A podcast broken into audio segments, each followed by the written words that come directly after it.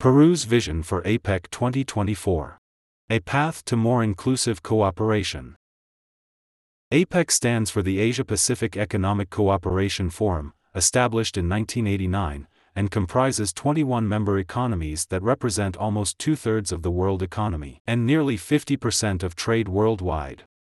The primary goals of APEC are to create a more open and efficient economic environment, reduce barriers to trade and investment, promote sustainable economic development, and engage in technical cooperation.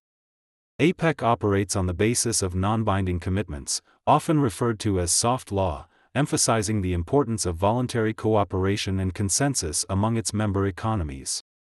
Last year, APEC economic leaders met in person in Bangkok, Thailand, after a hiatus of almost four years due to the COVID 19 pandemic. The focus was on implementing the APEC Putrajaya Vision 2040, the Aotearoa Plan of Action, and the Biocircular Green Economy Model, prioritizing a sustainable development model where resources are regenerated, and their use is optimized alongside the production processes. Precisely, the meeting of this year takes place in San Francisco, United States, under the core themes of resilience, innovation, and inclusivity. It will be a new opportunity to further advance the key objectives of the forum towards an open, dynamic, resilient, and peaceful Asia Pacific community by 2040. During my time as ambassador of Peru to the People's Republic of China, I confirmed that for China, it is important to strengthen APEC as a unique regional forum with the goals of supporting multilateralism and anchored in an open and norms trade system with the World Trade Organization at its center, as well as deepening practical cooperation among its members in almost all sectoral fields. I look forward to seeing the outcomes of various ministerial meetings to analyze how the Putrajaya Vision 2040 and Aotearoa Plan of Action will continue evolving. China, an active advocate for APEC, has injected powerful impetus into the development of the region.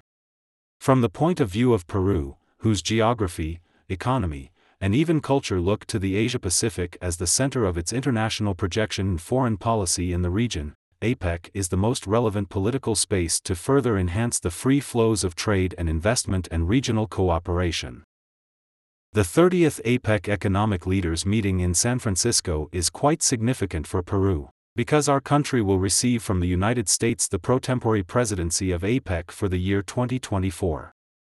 This will be the third time Peru hosts the APEC meeting, something not so many members can boast about, and I am deeply proud and convinced that we will be up to the task. During the tenure of Peru's presidency of APEC for the year 2024, we are going to organize more than 160 ministerial and technical meetings in five different cities Trujillo, Arequipa, Urubamba, Cusco, Pucallpa, and Lima.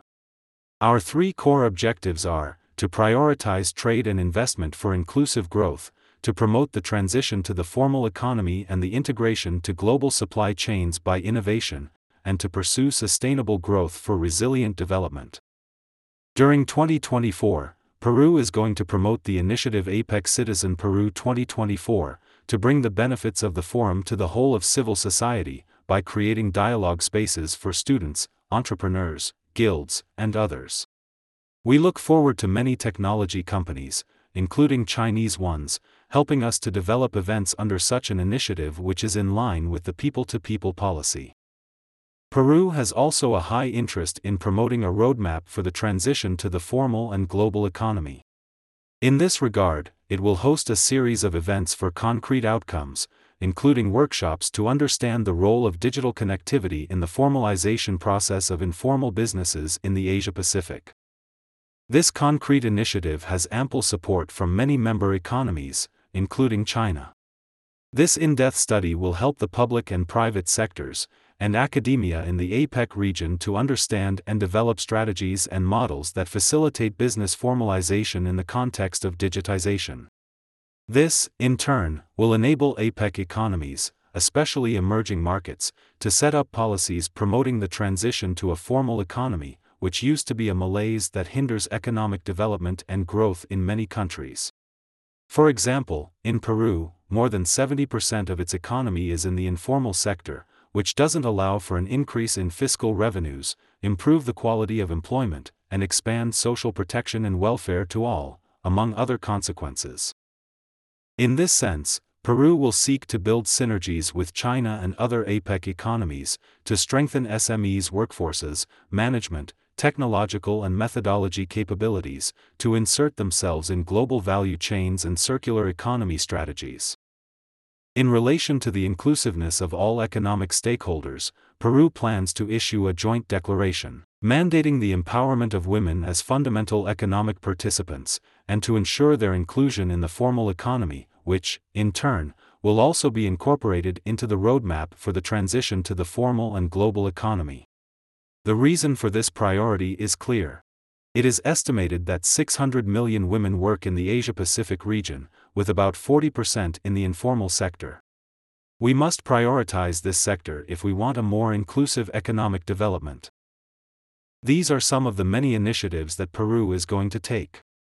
Until now, APEC has already approved the financing of 36 multisectoral cooperation projects presented by Peru, for a fund of approximately $4.9 million.